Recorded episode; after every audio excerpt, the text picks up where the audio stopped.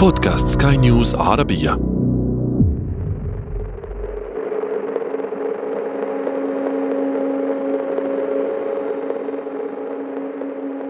في عام 1865 كتب الأديب الفرنسي الشهير جولز فيرن روايته الشهيرة من الأرض إلى القمر.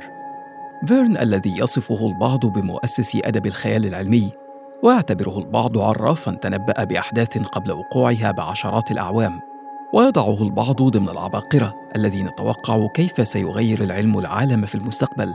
تحدث في روايته التي ذكرناها وتدور أحداثها في القرن التاسع عشر عن مجموعة من أعضاء ما يعرف بنادي المدفع. يعملون على بناء مدفع فضائي هائل لإطلاق ثلاثة أشخاص عبر قذيفة إلى القمر. كان ذلك قبل 104 أعوام من هبوط نيل أرمسترونغ على سطح القمر. وفي الأساطير القديمة كان القمر حاضراً. فهو الإله تحط في مصر القديمة وهو سن عند البابليين وأرتيميس عند اليونانيين. هو ملهم الشعراء ورفيق العشاق وهو محول البشر إلى مذؤوبين أحيانا أخرى. هو أيضا أول أرض غير الأرض تطأها قدم الإنسان وهو المحطة الرئيسية الآن في مسعى البشر نحو كوكبهم الجديد. هذا أنا عمرو جميل أحييكم وأنتم تستمعون إلى بودكاست بداية الحكاية. الموسم الثاني. بداية الحكاية.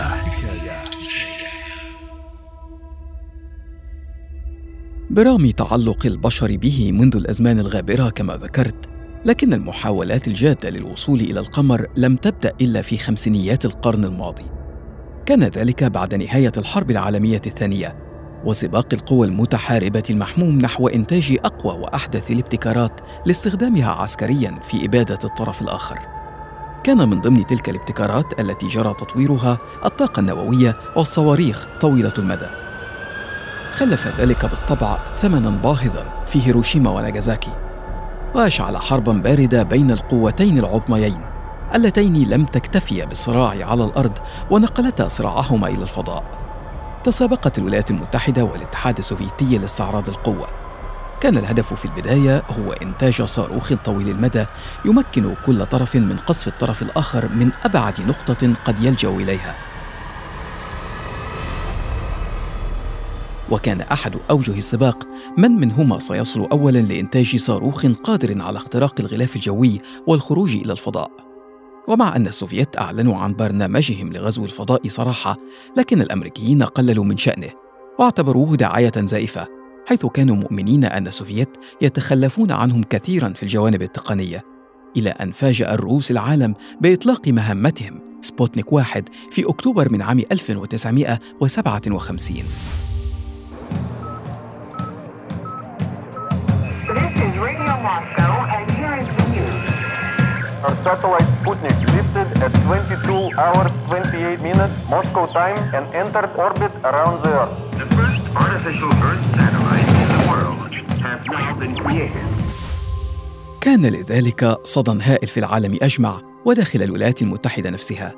كان ميزان القوى النووية يميل بشدة لصالح الأمريكيين بوجود نحو خمسة آلاف رأس نووي بحوزتهم مقابل 300 فقط للسوفيت لكن السوفيت الآن أصبحوا قادرين على استهداف الأمريكيين من الفضاء. Ladies and gentlemen, we are bringing to you the most important story of this century. Mankind's breakthrough into space.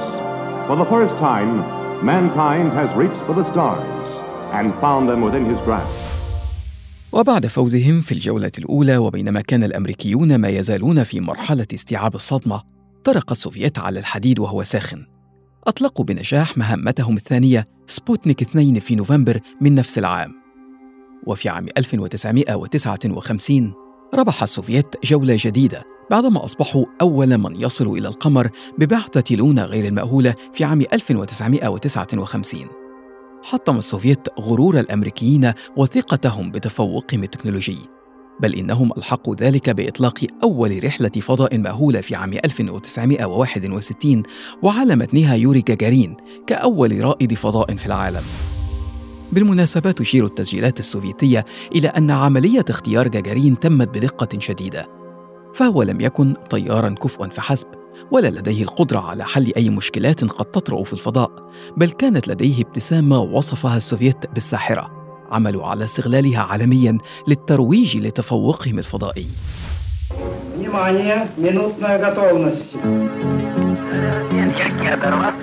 كدر كان ذلك كفيلا بأن يهرع الأمريكيون لإنتاج كميات هائلة من الصواريخ البالستيه العابرة للقارات لتحقيق سياسة الردع النووي التي عرفت حينها بالدمار المتبادل المؤكد. سياسة نووية لكنها بسيطة.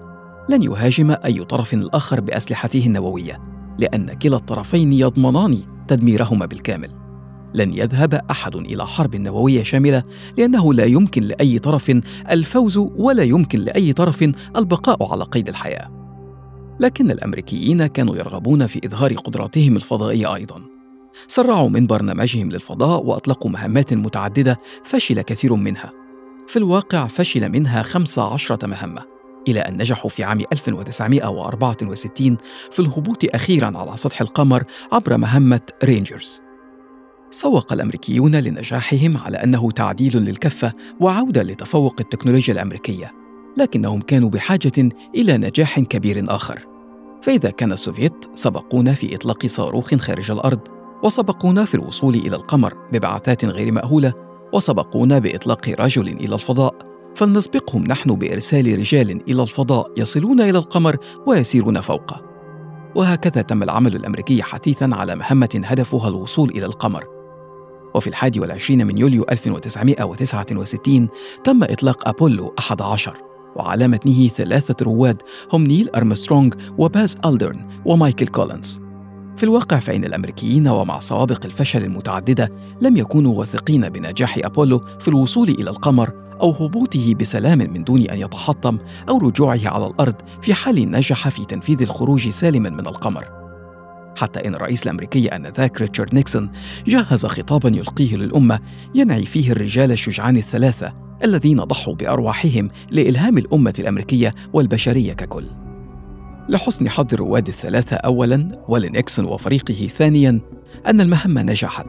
هبطت أبولو على سطح القمر وخرج نيل أرمسترونغ يليه باز ألدرن فيما بقي مايكل كولينز داخل المركبة لمتابعة مهمة زميليه أرسل أرمسترونغ بكلماته الأولى والتي ظلت خالدة اليوم. إنها خطوة صغيرة للإنسان ولكنها قفزة عملاقة للبشرية. وصف أيضا حجم الجمال الذي قال إنه يراه فوق سطح القمر. It's one small step for man, one giant leap for mankind.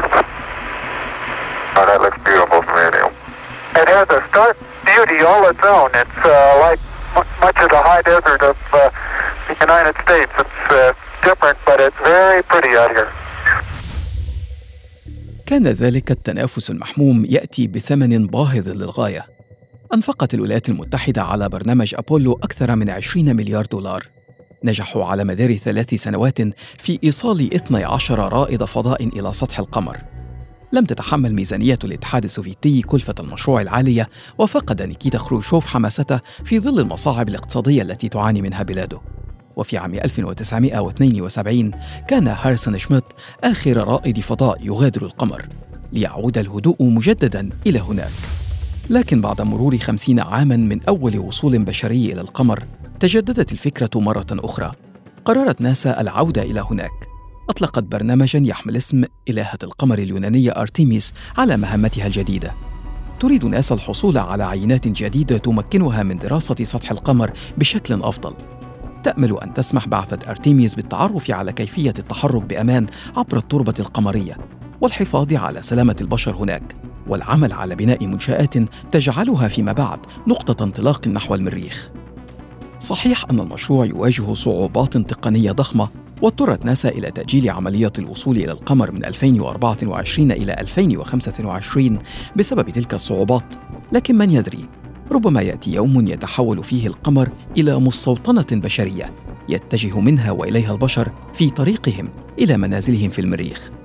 ربما يأتي يوم تتحقق فيه توقعات جولز فيرن ونصبح فيه من سكان الفضاء. بداية الحكاية.